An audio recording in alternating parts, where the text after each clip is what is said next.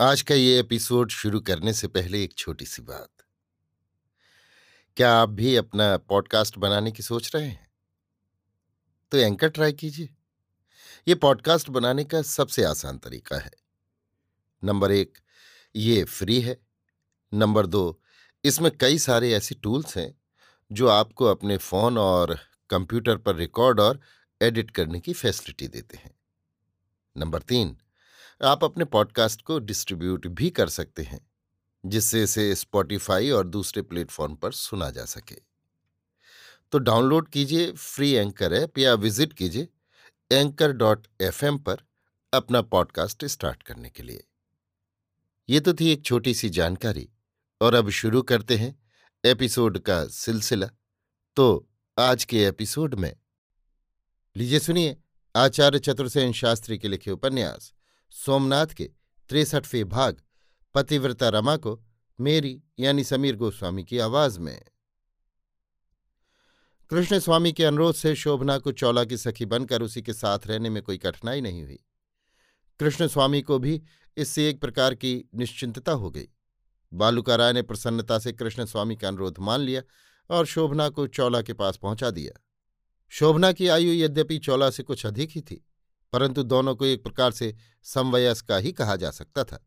शोभना जैसी आनंदी चतुर और तत्पर सहेली पाकर चौला भी बहुत प्रसन्न हुई। राह में ही दोनों हिल मिल गईं। खंभात पहुँचते पहुँचते दोनों चिर सखी हो गईं। महाराज महासेनापति भीमदेव का संकेत पाकर खंभात में चौला को सब संभव सुख साधन जुटा दिए गए और वहाँ महारानी की भांति मर्यादा से रहने लगी। शोभना उनकी परछाई की भांति रात दिन साथ रहने तथा उसका मनोरंजन एवं सेवा करने लगी। अपनी सेवा, प्रेम, तत्परता और आनंदी स्वभाव से शोभना ने शीघ्र ही चोला का मन मोह लिया। परंतु रमाबाई किसी तरह खंभात जाने को राज़ी न हुई। भाषा और भाव उसके चाहे जैसे रहे हों, अभिप्राय उसका यही था कि पति ही उसका लोक परलोक में शरण है। पति ही परमेश्वर है, पति ही प्राण है, पति ही धर्म है। उसके चरणों का आश्रय छोड़कर वो जीते जी कहीं नहीं जाएगी। जो पति की गति सो उसकी गति। वो जीवन, मरण, सुख, दुख, लाभ, हानि, संपत्ति, विपत्ति में पति की अखंड संगनी धर्मणी और भार्या है। परंतु ये हुआ अभिप्राय, भाव भाषा भी देखिए, इसमें किसी का वश भी क्या है? मनुष्य अपने स्वभाव ही के अनुसार मनोभाव प्रकट करता है। सो जब रमाबाई से खंभात जाने को कहा गया तो उसने अच्छा खासा महाभारत खड़ा कर दिया। वो गुस्से से मुँह फुलाकर अपनी गोल गोल आँखें घुमाती हुई बेलन लेकर कृष्ण स्वामी के सामने तनकर खड़ी हो गई और सर्पणी की भांति फुफकार मारकर बोली, देखती हूँ तुम मुझ जीती जागती को कैसे घर से निकालते हो?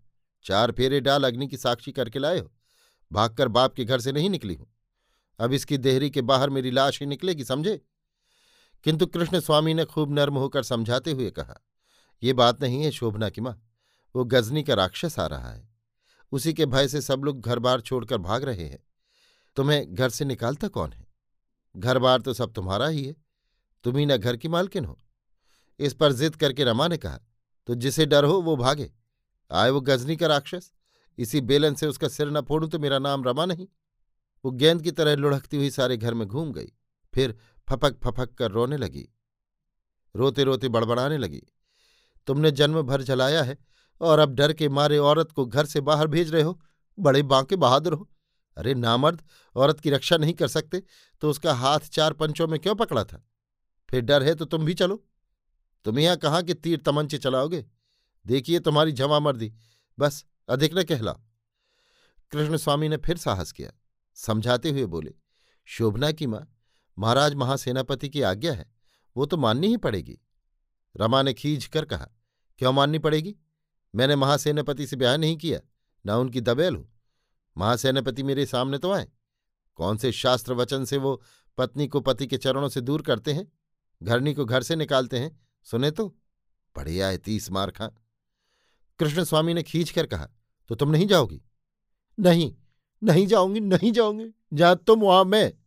वो रोती रोती कृष्ण स्वामी के पैरों से लिपट गई। रोती रोती बोली, इस बुढ़ापे में अधर्म में मत घसीटो। इन चरणों से दूर न करो, दया करो दया करो। बालूकराय ने आकर समझाया। शोभना ने भी दम दिलासा दिया, फुसलाया, बहलाया। पर रमाबाई एक से दो न हुई। विवश हो, शोभना माता से अंक भर मिल रोती हुई विदा हुई। रमाबाई ने कृष्ण स्वामी को घर के भीतर खींच, द्वार की साकल भीतर से चढ़ा ली। अभी आप सुन रहे थे आचार्य चतुर्सेन शास्त्री के लिखे उपन्यास, सोमनाथ के तिरसठवें भाग, पतिव्रता रमा को मेरी यानी समीर गोस्वामी की आवाज़ में।